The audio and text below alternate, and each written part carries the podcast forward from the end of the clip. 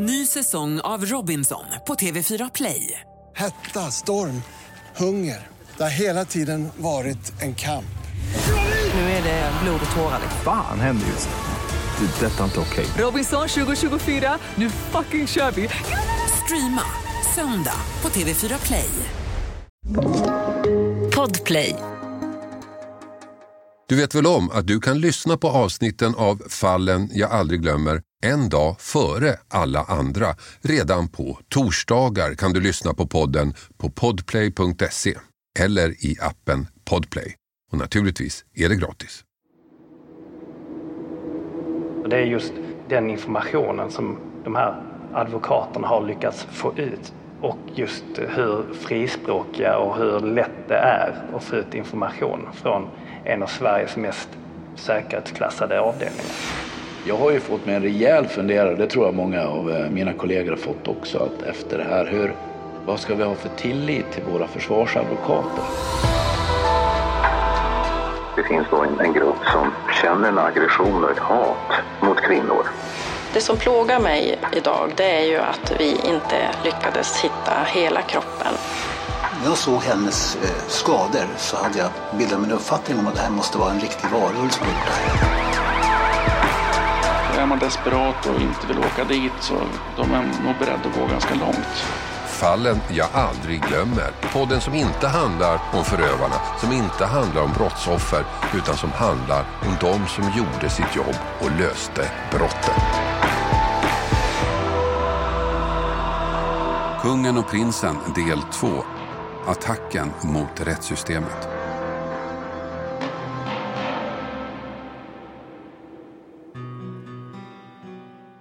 –2019 sitter två av landets mest belastade gängledare inlåsta på Kumlaanstalten utanför Örebro. Det är ledaren för Dödspatrullen i Rinkeby och ledaren för Headshotsligan i Tensta, båda två dömda för grova brott. Och de två bedöms utgöra så stor säkerhetsrisk att de placerats på anstaltens säkerhetsavdelning Fenix. Där sitter de under hårda restriktioner. Dels för att förhindra rymningsförsök och dels för att de inte ska ha någon kontakt med omvärlden och kunna fortsätta begå brott. Reglerna för besök och telefonsamtal är mycket restriktiva på Fenix. Men det finns ett undantag. Försvarsadvokaten, han som går under smeknamnet Kungen, han får träffa sin klient. Så där möts de. Men, skulle det visa sig, inte för att diskutera kommande rättegångar och försvarstaktik. Nej, de planerar ett mord. Klienten vill se en person mördad och kungen får i uppdrag att ta kontakt med andra kriminella och att samla in pengar till den som ska få uppdraget att mörda. Och advokaten använder sin Encro-mobiltelefon för att utföra uppdraget. En säker krypterad telefon där han kan chatta fritt. Tror han. Men ett år senare sitter civilutredaren David Nyberg som är analytiker i regionala utredningsenheten för grova brott i Stockholm och går igenom hela advokatens chattkonversation. För Encro-krypteringen är knäckt av den franska polisen och nu har Nyberg fått originalmaterialet från Frankrike. Ett material som han tillsammans med sin kollega Tobias Kvist får i uppdrag att analysera. Att hitta personerna bakom kodnamnen på chatten. Om det här berättade jag i förra avsnittet av Kungen och prinsen. Och det var flera brott som kunde spåras i konversationerna och det handlade inte bara om advokaten, kungen, utan också hans kollega som kallades prinsen. Ett omfattande material. Och uppdragen var två. Identifiera personerna, identifiera brotten. Så här säger Tobias Kvist. Man kan ju säga att eh, utredningen byggdes i flera etapper. Det var liksom att först få själva få en bild av vem de här personerna är och läsa chattarna och chatttexten och försöka och få en uppfattning om det.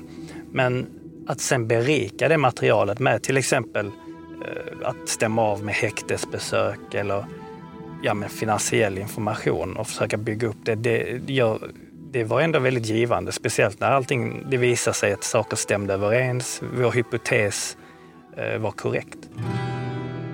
Analysen av chattmaterialet skakade om utredarna inte bara på grund av brotten utan också hur lätt det var att gå runt säkerhetsarrangemangen. Vilken frihet som en intagen kunde ha när han hade advokaten helt och hållet på sin sida lagen. Ett sidospår som jag personligen tycker är något av det mest anmärkningsvärda förutom själva huvudproblematiken med advokater och sånt. Och det är just hur det har gått till inne på Fenix och den informationen som de här advokaterna har lyckats få ut därifrån. Och just hur frispråkiga och hur lätt det är att få ut information från en av Sveriges mest säkerhetsklassade avdelningar. I ett år och tre månader jobbade David Nyberg och Tobias Kvist med att analysera materialet de fått från Frankrike. Och när de var klara hade de misstankar om två förövare och flera brott. Det allvarligaste var mordplanerna som kungen varit inblandad i. De blev aldrig verklighet, ingen mördades, men att planera är olagligt i sig. Det näst allvarligaste var medhjälp till narkotikabrott, något som prinsen misstänktes för. Han hade också använt sig av Encrotelefonen, men inte särskilt mycket. Analysen presenterades för åklagaren som beslutade att gripa advokaterna som då redan blivit uteslutna från advokatsamfundet. Och här stannar vi upp lite. För det som nu händer är helt unik i svensk rättshistoria. Jag har aldrig varit med om det tidigare.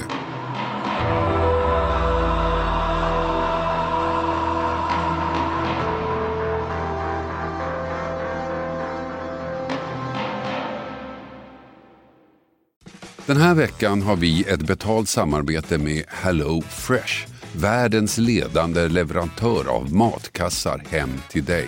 Kassar som ger dig en enklare vardag och massa matglädje på det. Nu kan du som lyssnar få extra bra pris. Med koden FRESHFALLEN kan du få upp till 1359 kronors rabatt.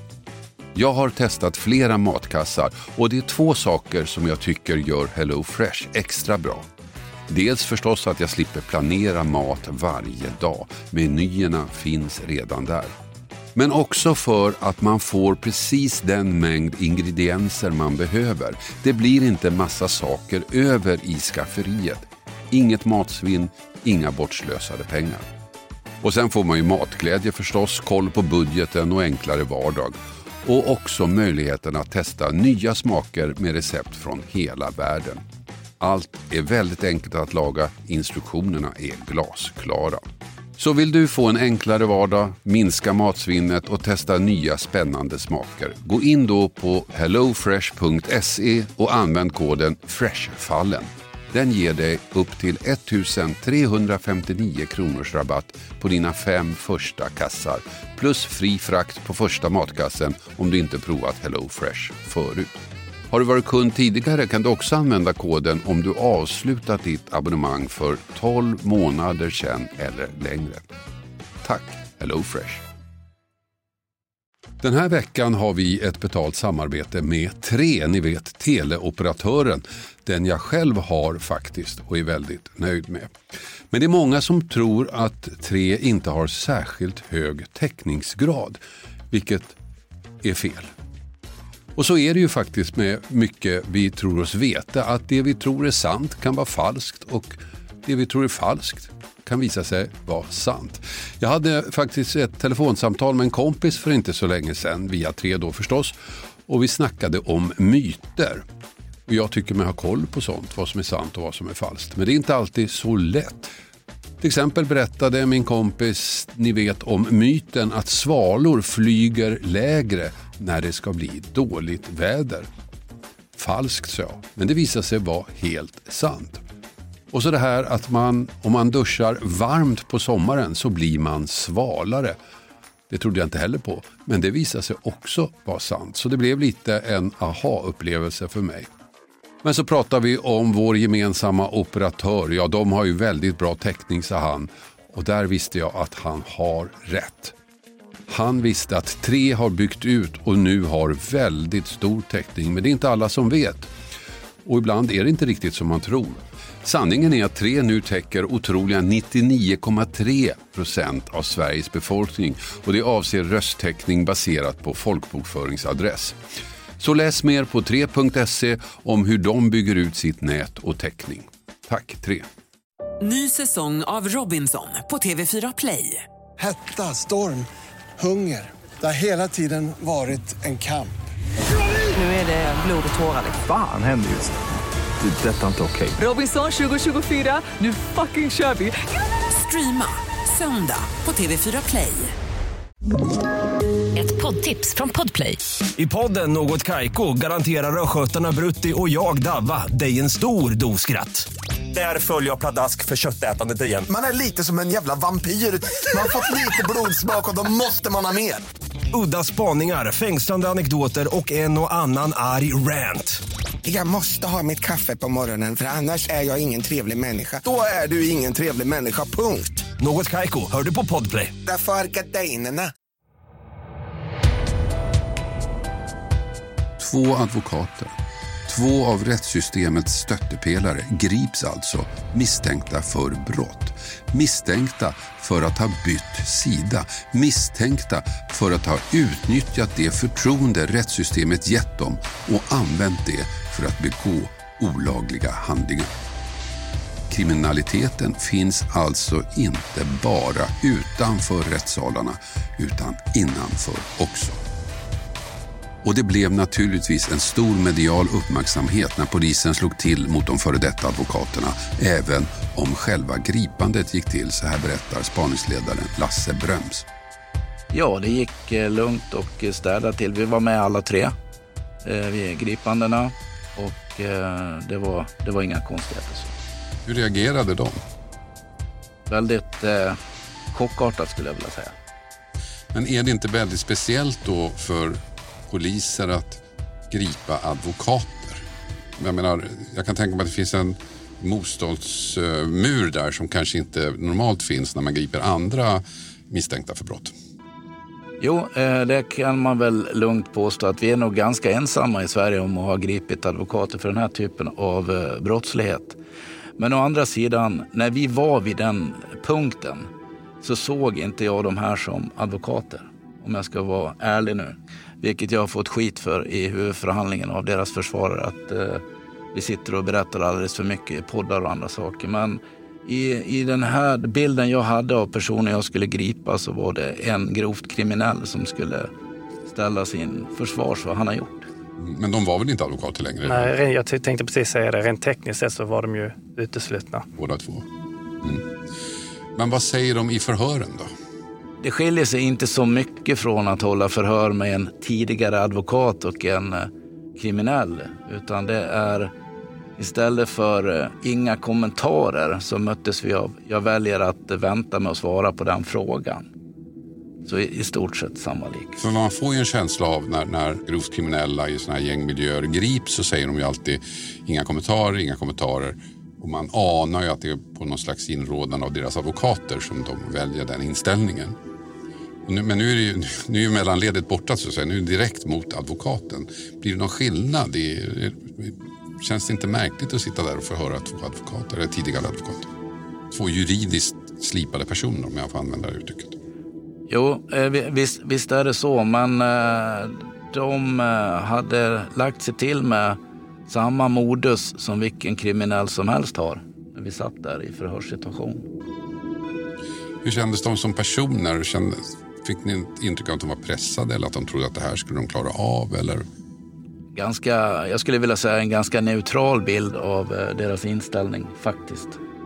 Inte på något sätt att de eh, vad ska man säga, slog ner på oss på något sätt. En väldigt neutral hållning men som sagt svarade ju inte direkt på våra frågor. Nej, jag, jag tänkte nog en, upp, en känsla som, som vi fick runt de här det var att den ena hade ju faktiskt tänkt att han kommer nog gå hem snart och det här, det här är över. Medan den andra kände sig lite mer pressad skulle jag påstå. Och gripandet gjorde att misstankarna mot dem stärktes ytterligare. Nu kunde utredarna göra husrannsakan.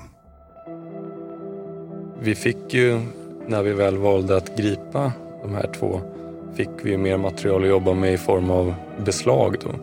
Så till exempel telefoner och, och, och den typen av material. Och det gjorde ju också att brukaranalysen kunde färdigställas och, och berikas på ett sätt som gjorde att åklagarna tillsammans med oss såklart kände sig mer trygga i att okej, okay, de har haft telefonen vid de här tillfällena.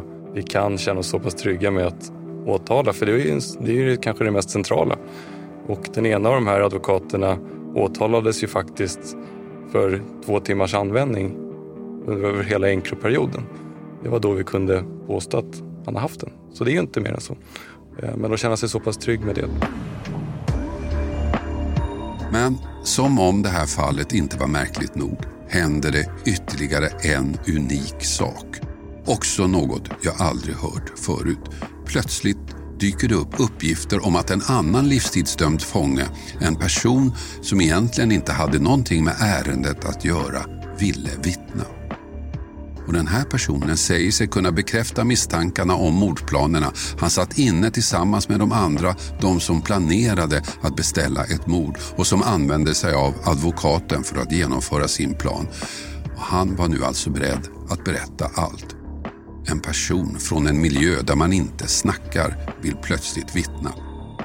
Också helt unikt, så här berättar spaningsledaren Lasse Bröms. Ja, eh, vi fick faktiskt en livstidsdömd eh, fånge att eh, prata med oss och det tycker jag är helt fantastiskt. Mm. Men det, den äran lägger jag helt på Sten-Åke och Mona med sin erfarenhet som lyckades eh, få honom att öppna upp sig och prata i vår utredning. Hur kom ni ens in på den linjen att, att han hade saker att berätta? Vi hade en, en stor inhämtning och ett jättegott samarbete med Kriminalvården. Eh, så Kriminalvården de eh, bistod då med, med uppgifter och information i de skeenden och, och, med de personer som vi var intresserade. Och i det här fallet så fick vi en, en dagboksanteckning kan man säga.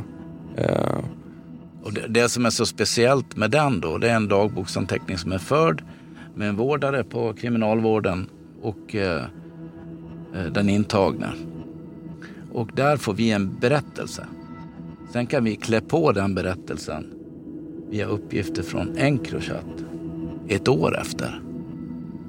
Så den ger liksom den ger ju en väldigt kraftig styrka åt den här noteringen när vi får det sen i, i vårt Encrochat. Det var ju någonting som man kanske till en början kan slå ner på. Att en livstidsfånge säger vissa saker och vad är tillförlitligheten till det? Eh, det är ju öppet mål kan man tro. Men just det speciella med det som den här livstidsdömde uppgav, det var ju att, som Lasse säger, det stämde så bra överens med det vi såg i Encrochat. Och det var sådana uppgifter som han omöjligen kunde eh, ha på något sätt fått reda på eh, förutom om, om hans historia stämde. Men vad jag förstår, han berättade inte för er först utan det var för en av personalen på kriminalvården som, Precis. som han berättade den här historien. Så att det var inte till er han gick direkt. Men då vill jag bara lyfta då att eh, när vi då kommer till han och eh, så möts vi inte av eh, liksom inga kommentarer, ingenting, utan han, han börjar ju så sakteliga att berätta om, om allt det här utan att veta vad vi har med oss dit. Mm. Så det är liksom hela tiden, det ger styrka åt varandra. Vad, vad tror du var anledningen till att han eh, gjorde det här? Som i, i de här sammanhangen ändå är väldigt ovanligt. Ja, det det är väldigt ovanligt. Jag kan egentligen inte svara på eh, varför han väljer att göra det. Jag, jag, vet faktiskt inte om det är en inre övertygelse om att jag nu ska göra bot och eh, rättning eller någonting annat. Jag, jag, vet faktiskt inte. Vi fick i alla fall inte reda på varför. Men vad jag förstår, de uppgifter som han berättade var inte graverande för honom. Nej. Utan han pekade ut de andra i ett annat sammanhang. Så han hade ingenting att vinna på det menar jag? Nej, det hade han inte. Vilken betydelse fick de uppgifterna? Jag skulle vilja säga att de blev väldigt, eh, väldigt starka i, i hela vår utredning. Så att säga. Det ska ju sägas att i det här förberedelse till mord som det då rubricerades från början så har ju brottet skett inne på en av de mest slutna anstalterna i Sverige. Fenixanstalten. Och den här livstidsdömde satt där och det är inte så många som kan ha den informationen och det är inte så många personer som sitter på de avdelningarna. Förutom de som då berörs i det här. Ja, här fick alltså utredningsgruppen ett vittne. Det började med att den livstidsdömda internen berättade för personalen och sen gick med på att prata med polisen. Och hans vittnesmål konfirmerade det som utredarna trodde sig kunna bevisa genom analysen av Encrochatten. Advokaten hade fått i uppdrag att fixa fram pengar. Pengar som skulle användas till att betala en lejd mördare med. Och så i somras väcktes åtalet och rättegången började. De två före detta advokaterna, som så många gånger befunnit sig i en rättssal förut, satt nu på fel sida bordet. På den sida där deras klienter normalt satt. Men nu var positionerna utbytta. Nu var de klienterna. Bevisen åklagaren la fram bestod alltså till stor del av tolkningar av en chatt. Inga fingeravtryck, inget DNA, inga tomhylsor eller några andra konkreta bevis. Det fanns utrymme för osäkerhet hos utredningsgruppen. Så här säger Lasse Bröms. Ja, återigen så den positiva själen jag är. Ja. Eh, jag var väl eh, full av tillförsikt. Så skulle jag vilja säga. Jag var inte jättetrygg, absolut inte. Eh, men full av tillförsikt, vill jag säga. Det är klart att det blev en uppmärksammad rättegång. Det är ju inte varje dag före detta advokater står åtalade. Speciellt inte för brott de utfört med sin titel som mask. Och med ett vittne som själv var dömd till livstid. Ett vittne som inte hade något att vinna på att berätta men gjorde det ändå. Så här lät det i rättegången när den livstidsdömde vittnade något som var ganska jobbigt för försvarsadvokaten så det blev lite tjafs. Anledningen att vi hör dig är ju för att den 24 april 2020 så eh, skrevs en anteckning på kriminalvården. När, ja, när du satt på Fenixavdelningen på Kumla. Ja. Mm. Eh, då hade du berättat saker för kriminalvårdare som de hade antecknat. Det stämmer. Mm. Och eh, eh när polisen var då, eh, vi, vi, ganska tidigt i utredningen så försökte polisen komma och förhöra dig. Och då var du inte riktigt villig att medverka vid förhör. Kommer du ihåg det här? Eh, ja. Ja. Och nu har du berättat i ett förhör. Eh, hur kom det sig att du kom till den slutsatsen att du ville berätta ändå? Jag vill bara ställa upp för polisen och hjälpa rättsväsendet. Mm. Eh, är det här något nytt för dig att du vill hjälpa polisen och ställa upp för rättsväsendet? Ja, det är något helt nytt för mig. Det är första gången i hela mitt liv. Mm. Och det du berättar nu, kommer att berätta nu, det är riktigt det som du säger? Kommer du säga? Ja, ja. absolut. Ja. Eh, och då vill jag börja med att fråga dig, eh, när... Eh, det här är ju saker som hänt tillsammans med... Ja. Riktigt. Mm. När satt du tillsammans med honom på Kumla? Förlåt, men bara den frågan är ju... Alltså att börja den frågan och säga att det här har hänt ihop med Alltså snälla, ställ lite öppnare frågor. Ja. Nu är det jag som leder det här. Och jag talar om för åklagaren när det Rossa går över gränsen. Och du ber mig om ordet först. Då du fortsätt. Ja, det, eftersom det är det det handlar om så vet jag inte okay. hur jag skulle fråga vem man sitter med då. Ja, men Eh, då tar vi, då tar vi. Nu gör vi så här att det är jobbigt för vittnet att vara med om detta. Nu har vi inga diskussioner. Nu genomför vi det här lugnt och sansat. Åklagaren tänker på det, försvararen också. Och nu fortsätter vi. Okej. Eh, alltså... 2019 så placerades på samma avdelning som Kumla Fenix. Och det var där och då de lärde känna varandra. Efter en kort tid så gjorde de en överenskommelse och det handlade om att skulle få tre miljoner om han dödade De kom överens om alla detaljer, stora som små. Och de kom även överens om eh, vissa koder. Efter, eh, efter ett tag så förflyttades från Kumla Felix till Stoltvik Felix och placerades på samma avdelning som vilket fick reda på genom ett brev från eh, och eh, då kontaktade och då ringde och bad honom att eh, kontakta några vänner och bekanta till och förklara för dem att det finns en kille som är redo att göra slut på så de får lägga pengarna hos dig. Eh, gjorde det och bad honom om.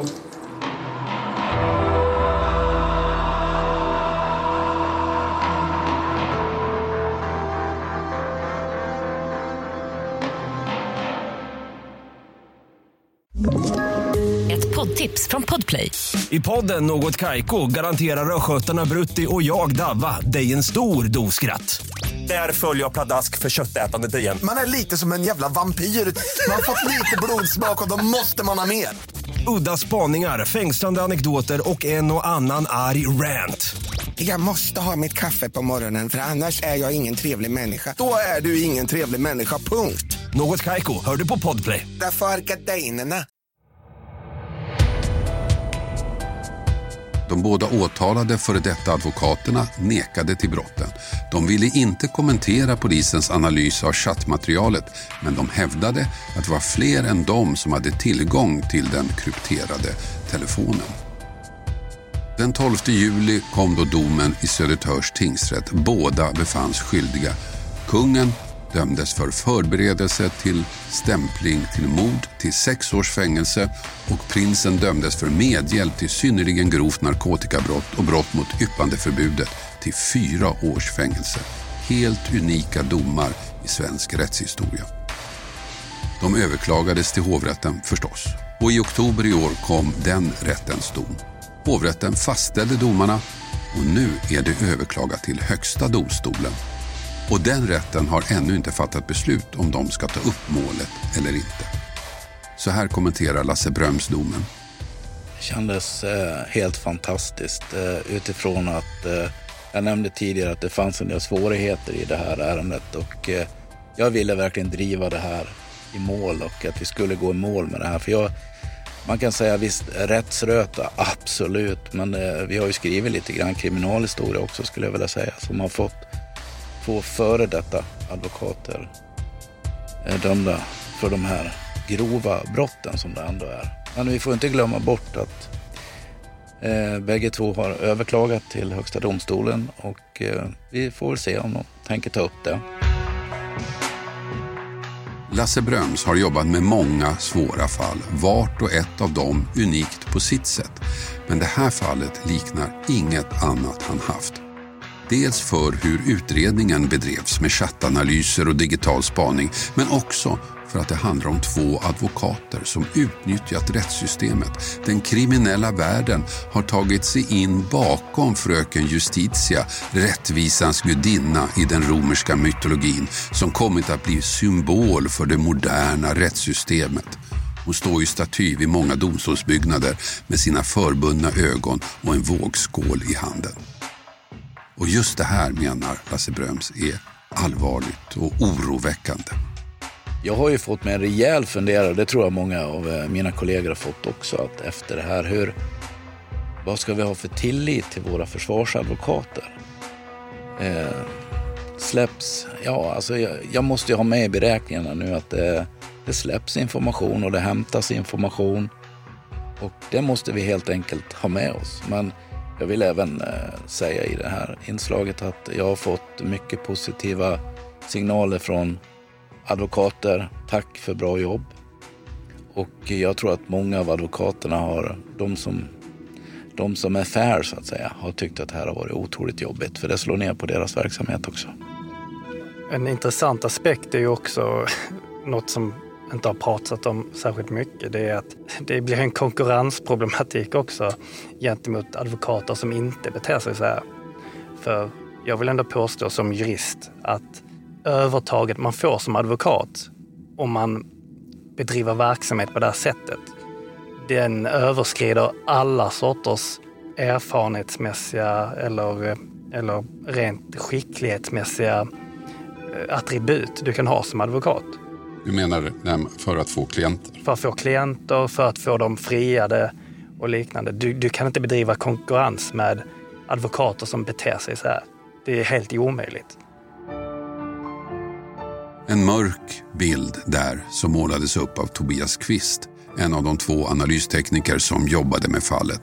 Han, liksom den andra, David Nyberg, är civilanställda utredare som jobbar inom polisen. Det vill säga, de har ingen polisutbildning i botten utan är anställda utifrån sin spetskompetens. Vilket blir vanligare. Och för spaningsledaren Lasse Bröms var det en uppiggande erfarenhet att jobba med de här två. Jag skulle vilja säga som så här, jag vet inte hur många unga lyssnare du har på din podd, men om ni vill vara med och ha världens bästa yrke så tror jag faktiskt att eh, kika lite grann in på eventuellt Polishögskolan eller analysdelen och bli en duktig analytiker och få vara med och knyta ihop de här lösa andarna och lösa den här typen av brott. Men som sagt, en, en vanlig mordutredning när man har det, kroppen framför sig och ska börja jobba, det är, skulle jag vilja säga, betydligt enklare. Det är därför jag är så glad att ha den här expertisen i min grupp.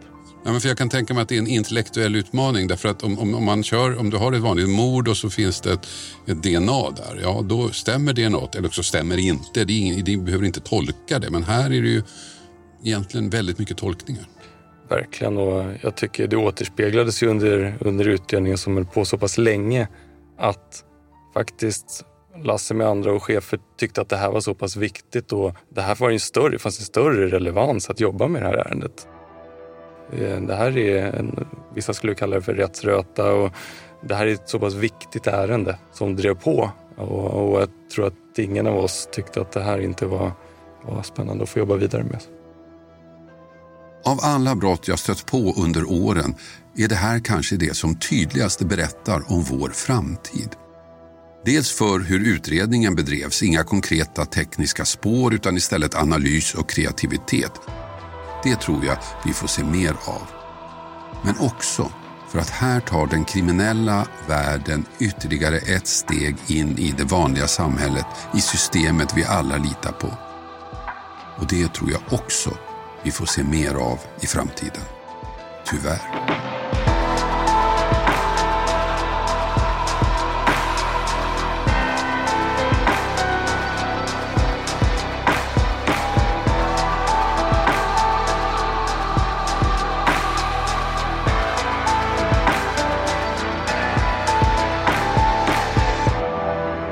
Du har hört podden Fallen jag aldrig glömmer.